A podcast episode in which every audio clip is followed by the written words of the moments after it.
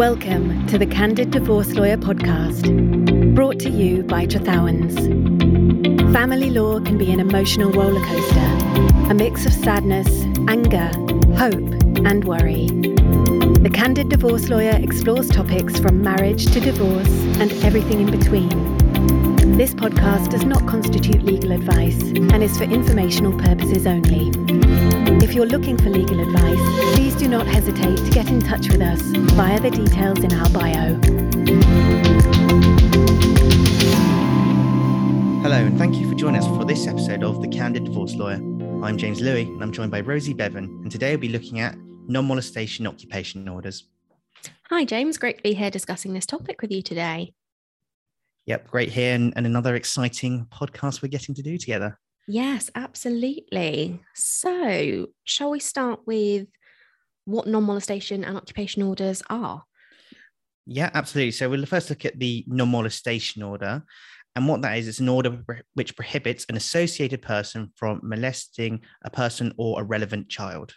Okay, so obviously that definition has got a lot of words that perhaps people may think, well, what on earth does that mean and how is this applicable? So let's let's start by maybe breaking that down. So it's an order that stops something happening. What is it stopping happening? Absolutely. I think the key here is molestation, which understandably can be interpreted different ways. But molestation is the harassment, violence, or, or threats which you may be receiving for someone. And what this order does is provides you protection from that molestation. Okay, so I think that's really key, isn't it? So the word molestation isn't perhaps what people might think it means um, when looking at these orders. That's that's really important to sort of note from the outset, isn't it? So that definition also refers to an associated person. So who is an associated person? Absolutely. I mean, lots of people come to me saying, "Oh, I want a non-molestation order," but the key is you have to be an associated person, and there's a list of certain people who can apply for non-molestation orders. Um, common ones are people who have lived together, been married, relatives, etc. Um, and that list can be found on, on statute. Okay, so not just it's not something that anyone can apply for. So, say if your neighbour's annoying you, you wouldn't apply for a non-molestation order. Is that correct? No, no, it, it, it's very specific individuals who, who can apply for the these orders. As these are powerful orders, which obviously um, prevent you from contact in contact with someone, and therefore it needs to be an associated person.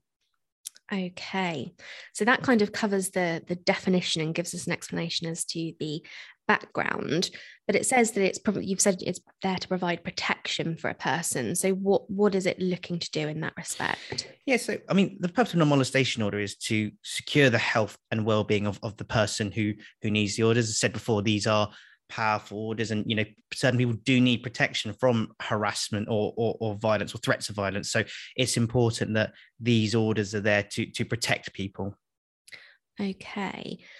So in terms of i suppose evidence of the harassment violence or threat so evidence of the molestation in this area what sort of things would lead to somebody applying for a non-molestation order so I think the court needs to be satisfied that judicial intervention is required to protect the relevant person or or child.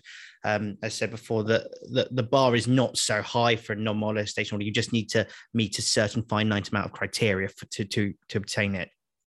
Okay, and again, with with everything in this sort of area, it's certainly worth taking advice, isn't it, on on that process, which I think we'll come on to a little later, and the criteria that need to be met. Absolutely. Yeah. I mean, you know, as I said before, these are powerful orders. And, you know, if you're usually seeking one of these orders, it means you need protection from some sort of violence or, or, or threats which you're receiving. And therefore, it is important to take advice as soon as possible. And, you know, it, the, these, the forms of violence or harassment can be in many different forms. And therefore, you know, said Rosie said, take advice from a solicitor who, who specializes in this area. Absolutely. So we've talked a little about non molestation orders. What about an occupation order? What's that? Now, this is an extremely powerful order, and it's where the court can make an order to exclude someone from their home, even if they're a joint owner. And as you know, that, that sounds pretty terrifying to anyone to who could just receive that order and, and be told to leave. Mm, absolutely. So it's an order where people can be told not to return to their home. Is that right? It, exactly that. It's an order where you'll be told to leave the property and, and not to return. Gosh, okay, so that sounds quite extreme as well, doesn't it? So looking at what occupation orders do, so we've talked through what non molestation orders do. In making that decision, what will the court be looking at? Who who can make that application? Yeah, so as I said, it, it's a bit of a different test for occupation orders as, as as you can appreciate the seriousness level of what what the court be ordering is, is, is very different. So they're considered the balance of harm test and what harm would occur to to the personal relevant child if the order was not made. So it, it is a higher threshold and criteria. However again if you seek legal advice on this i'm sure a solicitor will be able to advise you on whether or not you meet that criteria. Okay so are we talking about associated persons again with occupation orders again, that's correct. It's the same um, associated people as it is for non-molestation orders as well as occupation orders. Okay. So, in terms of the balance of harm test, is that the only thing that the court will consider, or are there other factors? Uh, there are other factors. As I said, the seriousness of the occupation order is removing someone from a home. So, they also need to consider other criteria such as housing needs, financial resources, what the effect of the order may be, and on any relevant child, and also the conduct of the parties. I think I think the key ones here are very obvious. Is is if a person is going to move from a property, where are they going to go, and what are their financial resources, and that's looking at both sides as to whether you're the one being removed or you're the one trying to remove someone. You need to practically think, okay, if this person's going to leave, where are they actually going to go? Because I find it very unlikely court's going to say, we're making this person homeless. Do they have, you know, family that they can stay with, friends they can stay with, you know, from a financial resource perspective, can they rent? I mean, appreciably it can be difficult to suggest renting if they're already having to pay a mortgage, but the, these are things you need to consider when making the occupation order. Absolutely. And I think it's really key to be considering all of these before you even consider making an application. Um, and we'll talk a little bit through the application process in a moment. But are non molestation and occupation orders completely separate? Would you just apply for one? Would you apply for both? Or does it really depend on the situation? I mean, the first point is the situation, I guess. They, they are two separate orders and, and, you know, they are sometimes made together, um, but they do do different things. One, as I said, the non molestation order is to prevent someone from molesting you, as said before, where the occupation order is actually removing someone from a property. Um, there are cases where I've had where people have got a non-molestation have tried to apply for both a non-molestation order and an occupation order. However, only successful with non-molestation order, meaning they still live in the same property. They usually can't talk, or there's potentially something called zonal orders, which regulates when you can go into certain rooms, which is it can be extremely difficult. Absolutely. And that's a really good point, particularly where, you know, parties may have children. Quite often we see it where the arrangements to pick up and drop off children, where there is a non molestation order or occupation order, will take that into account, won't they? Yeah, absolutely. I mean, you know, it's it, it, all the considerations need to be be looked at here by the court are really important. Absolutely. Um, but ultimately, an occupation order tends to be harder to obtain, would you say, than a non molestation order? I said before, the, the, the, threshold and criteria is, is, is much higher to obtain an occupation order, which can can make it more difficult. I say for for non-molestation orders, the courts are definitely more willing to make them on, on in order to protect people, whereas they will really look at whether they're going to remove someone from a jointly owned property or property they live in. Absolutely. So we'll come on now to the application process. So how you might go about applying for for one of these orders. Is it the same process for both? Is it different? Yeah, so this is this is a really common application made by people actually not as solicitors, and you know, and this is the good thing about the podcast is we're here to help help you do it. The first thing is speaking to the court. The application is called an FL 401. I don't want to bore you with legal jargon, but that would be the application you need to make, and that's for both a non-molestation and occupation order the application itself is actually probably one of the more simple ones in in family law. Um, it, you know, it's it, it's very much writing in facts about who you are, where you live, and really ticking the box as to what what what orders you're seeking. I'm, I'm, sure we'll come on to later about the supporting evidence which is needed with it. But in terms of the application, it, it is a it is a tick box to an extent. Um, but obviously, we suggest you seek legal advice as there are certain boxes which you tick which will have different implications. Yes, absolutely. I mean, the, many of the court forms aren't particularly user friendly. This is certainly one that is easier to fill out. But if you've got any queries or questions, it's definitely worth taking legal advice before submitting the application. Yeah, definitely. I'd say the one key difference which people may not understand is whether you're making the application on an ex parte basis not or not. And again, this is more legal jargon for, for, for me to explain to you, which is basically whether you're making it on an urgent basis that the application, I mean, without informing the person you're making it against, and you want the court just to make a decision then and there. And that will again depend on the serious nature of it and whether the court will deem it's urgent or not. If obviously for everyone it's different what you believe is urgent or not, and therefore it is important to seek legal advice on this. However, if you're making the application, there's no guarantees the court will make the order, in particular the occupation order. I think if you're making an ex parte application for a non molestation order, you're more likely to be successful, obviously fact dependent. But if you're making an ex parte order for an occupation order, be be well, you know, aware that the court may not be willing to make this as discussed before of the seriousness that you're removing someone from a property which they live in. Yes, absolutely. So ex parte is essentially without notice. Exactly correct. Okay. So once that application form has been completed by the relevant person applying for one of these orders, what happens next? So the key is the evidence which is supplied with it. And I think this is where you really need a solicitor, which is the witness statement, which needs to accompany the application. And a lot of that hinges on how successful an application will be. I think a lot of people come to me and said, "Oh, I've made the application, but I, I wasn't successful," and you know that's because there's no evidence. The court aren't just going to make the application. There needs to be a witness statement with it to clearly explain why you need the application to be made. Um, and this is usually drafted by a solicitor. And I'd say if you are going to attempt to try and draft a witness statement or want a solicitor to help you, the key is detailed facts about what's happened and specific dates. Um, that being said, obviously, I appreciate if you're seeking one of these orders, you're probably coming from maybe a quite abusive relationship. Now, the purpose of these orders are to provide the immediate protection. So, what you can't do is name an incident which happened 10 years ago and expect to achieve these orders. There needs to be recent events. And that's why I say be very date specific you know, if it's happened last week, say what date happened last week. If it happened a couple of months ago, say what say what happened. So when most people think of a witness statement, perhaps you know people have seen legal dramas on TV and they refer to maybe one specific incident. A witness statement for one of these applications is it always going to be based on, on one incident? Yeah, the witness statement with these applications are, are crucial because it's the evidence which is provided with the application. As I said before, a lot a lot of people expect the app, the order just to be made based off the application, but you know, as I said, it's it's it's fact specific in terms of whether you meet that criterion threshold for both the non molestation order and occupation order. Um, you know, I would say the witness statement is really where you need to get a solicitor involved to you know lay out the facts as to what's happened, and it, it definitely isn't only one fact dependent depending on, on when it's happened. The purpose of these orders is to provide the immediate protection to someone.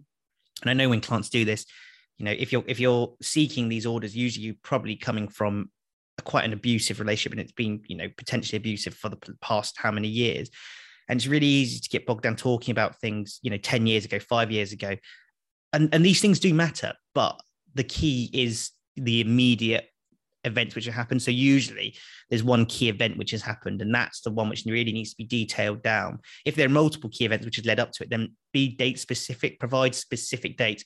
The worst thing you can do is be really vague and you know it, it can affect whether the court decides to make the order. B if it happened last week say the exact time date etc as when it happened.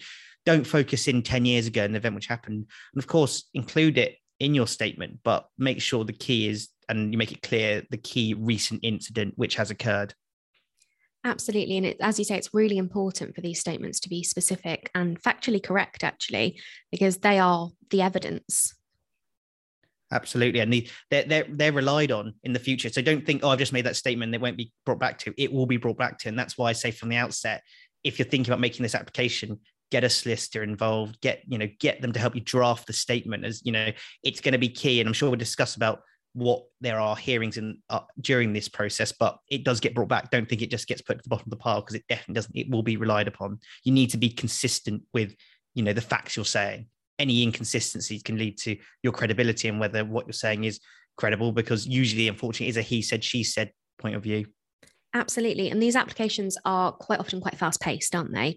So it may be that you're seeing a solicitor and this is getting drafted up and submitted to the court very quickly. Is that right?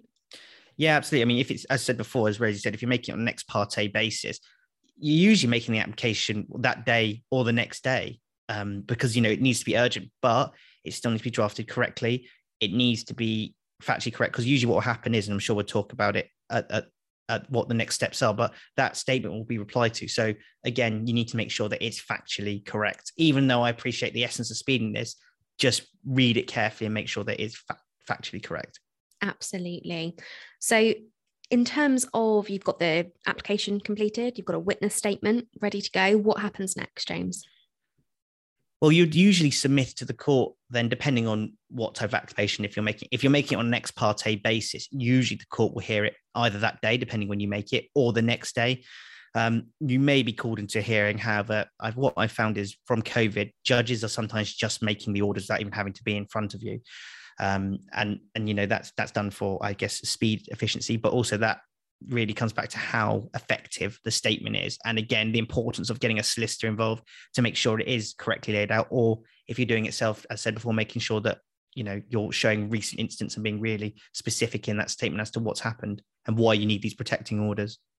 Absolutely. So we've talked then about if you're the applicant the person applying for one of these orders what happens if you're the respondent so what happens if you're served with these papers yeah, I mean it it's it's difficult. Firstly, I mean how awful do those words look if you've got something saying non-molestation and occupation orders being made this day? It, it, it is very upsetting, can be very difficult, especially if you didn't see it coming either.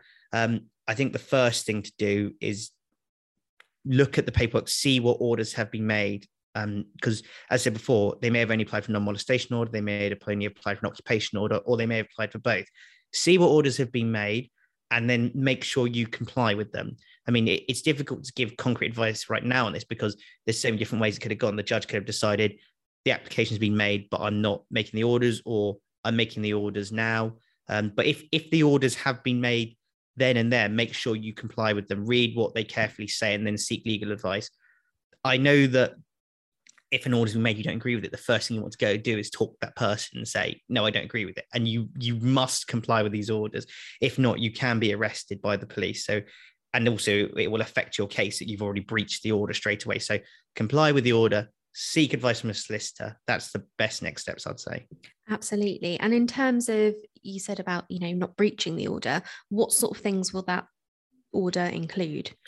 So if it's a non-molestation order, usually it'll include, include not harassing, pestering the person who's made the application, not you know trying to make contact with them. Um, it, it's lot. It's basically don't make contact with that person. Do it through a solicitor who can then sort this out for you.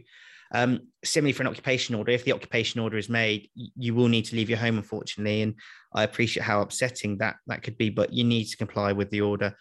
Just be aware that if the order has been made and I think this is a common misconception. Everyone thinks, oh, that's it, the order's been made. It's, it's only been made on an interim basis till everything can be fully decided as to what should happen. So if the order has been, don't think, oh, this is it. You can fight it. You just need to co- temporarily comply with it until it can be worked out. You know what's happened. Is this order needed to protect this person or not? Absolutely. So that's really good to to understand the differences between making that application and also receiving that application because both areas can be really stressful, can't they, for the client involved? Yeah, it's diff- it's, it's it's it's really difficult for for anyone receiving this, and and difficult for the person making. I mean, as I said, these these aren't simple orders just be made. You know, it, it can bring out lengthy proceedings. So be aware if you are making these applications, it, it is going to be lengthy, and there is going to be hearings, and I'm sure me and Rose will talk about that in a minute. But you know, make sure you're prepared for that. But at the same time, I appreciate people you know need these need this protection. You know we, we see these cases and it's really difficult and you know th- that's why these orders are there.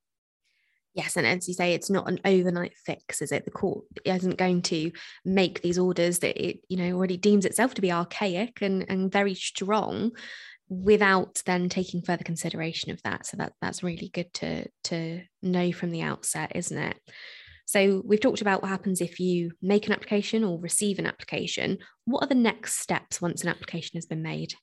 So now we're talking about the hearing. So you will need to go to court. I mean, the court are doing things in many different ways. Firstly, I mean, with COVID, everything's being by telephone or, you know, on a computer. Hearings are now being brought back in person. So make sure you read the order carefully, see where the hearing's happening, see whether it's attended or by Microsoft Teams or by telephone. It can vary now at the moment.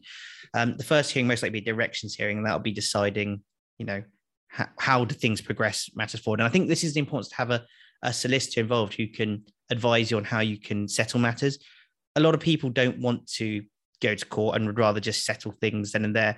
What I find in most cases is someone's made non-molestation order against them and that person has no intent of trying to contact them at all.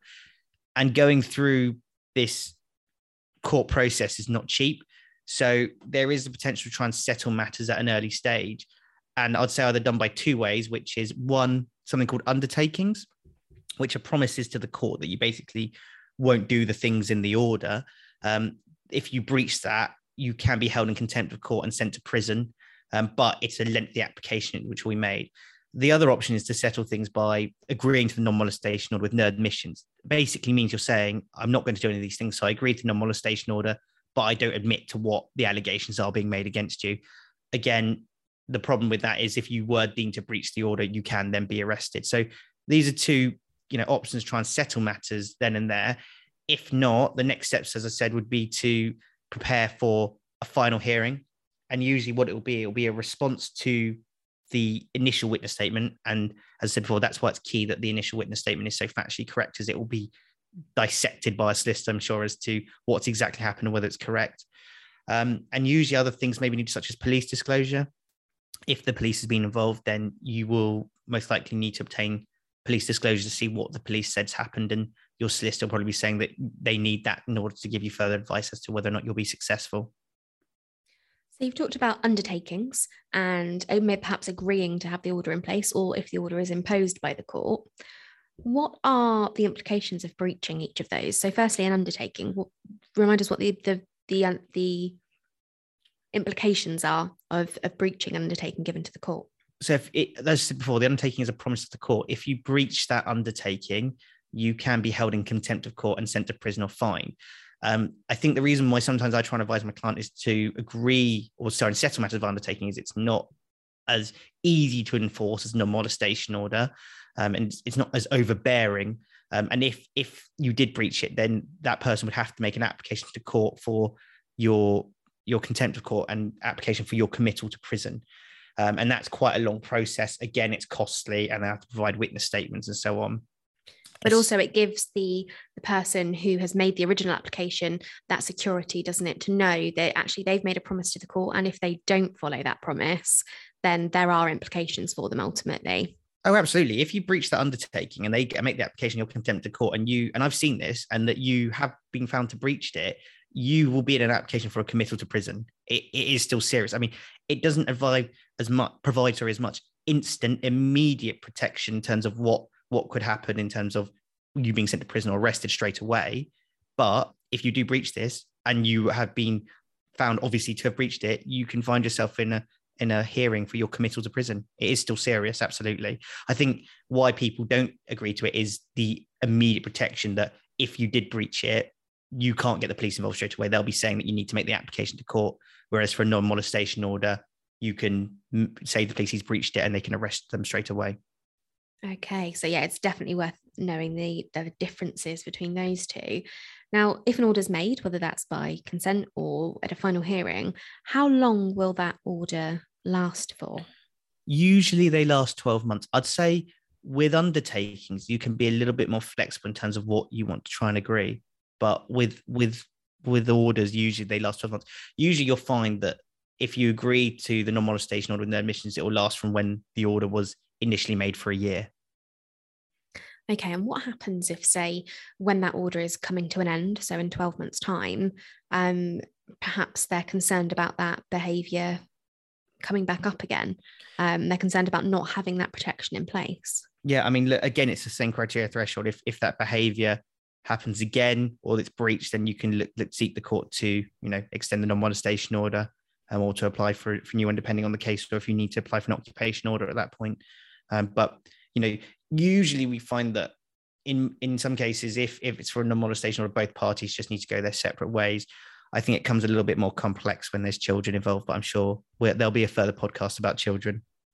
Absolutely. So ultimately, these are orders that are there to protect people um, and can be applied to the court for in certain circumstances. And I think where people are in those situations where emergency action needs to be taken, then it's certainly worth speaking to a solicitor so they can advise you on the thresholds um, and the application itself. Yeah, definitely. And what, what I'd say is that if if you can't agree things at directions and you go to final hearing either to contest it or to you know to in, keep it in force you know final hearings are are not nice i think it's final hearings are probably the most thing like tv what people think lawyers do where you'll be in a courtroom you'll have a barrister cross-examining you in a witness box and it, it isn't nice and I'm sure Rosie will say knows this well. It it is very very ruthless. They you know, and that's what comes back to your evidence being correct. They will a barrister will go to your witness statement that you did maybe six months ago, say you said this, but you're now saying this. That's wrong. It, it you know they will pick apart every little bit, and it, it's not a nice process, and it lasts a long time throughout the day. So be be aware that if this is going to final hearing, you know, it, it it's not a simple, oh, I just sit there and the order's made. You know, we'll be cross-examined and it and it is ruthless. But ultimately it's there to put that protection in place, which is really important, isn't it? Oh, absolutely. If if if you know, if the order needs to be made and it's being contested, then you need to seek to what you need to go towards the final hearing. You just need to be aware that you unfortunately won't be able to show away. You will be asked questions and asked to say things. Absolutely. And your solicitor and ultimately barrister will be there to guide you through all of that process. So I think it's really important to, to appreciate that when something does happen that leads to one of these applications being made, it's having that team and that support around you, isn't it? Yeah, absolutely. And I think, you know, you're you're in a difficult position if this order is having to be made and you need that protection. And I'd say, you know, we haven't really touched on barristers, but the final hearing is when you're going to want a barrister. You know, I would say for other hearings, you can potentially do it on your own. It'd be better if you had legal representation, but I appreciate from a cost perspective, some people may not be able to. Um, but if you were going to get a barrister and you were saving for one, the final hearings when you need one, it you know it's very difficult cross-examining, and that's you know barristers' daily life. They do that all the time, and they're very very good at it. So that's when you want a barrister. And I think it's worth bringing up now that you know you may, if you're having to make these applications, you may be entitled to legal aid. Um, and that also you may want to consider direct access to a barrister which basically not trying to cut us out of a job here rosie but it's um it's a way to you know make things a little bit cheaper um going forward and obviously as legal aid it'd be free i'd say i recently had someone who came to me and said oh I was told I wasn't legally entitled by someone who wasn't a solicitor. Go speak to a legal aid firm. They need to tell you that. You know, it we unfortunately don't offer legal aid here, but it is a complex area in terms of whether or not you're entitled. So go speak to a firm which offers that. Absolutely. And as you say, it's about being aware of your options, isn't it? So, direct access can be an excellent opportunity for those who are either making the applications themselves or can't afford further legal representation and can't get legal aid to ensure that at that final hearing they have the right representation in order to to get the result that they need. Yeah, definitely. And the, and as I said, I hope with anything this podcast helps. You know, these orders are there and they are needed. People need protecting it you know it, it's it's just a case unfortunately and that's why these orders then they can be made very quickly. And unfortunately a lot of people feel left thinking i can't do anything there's nothing i can do. Well these, these orders are here to help and you know we're here to help as well. Um, me and Rose already previously spoke about you know a first appointment with solicitors in our previous podcast. So you know again seek an initial appointment from a solicitor speak to someone get the advice in terms of what orders you can achieve Okay, well, it's been great to discuss non molestation and occupation orders with you today, James. Thanks for listening today. Hope you join us again soon for another episode of The Candid Divorce Lawyer.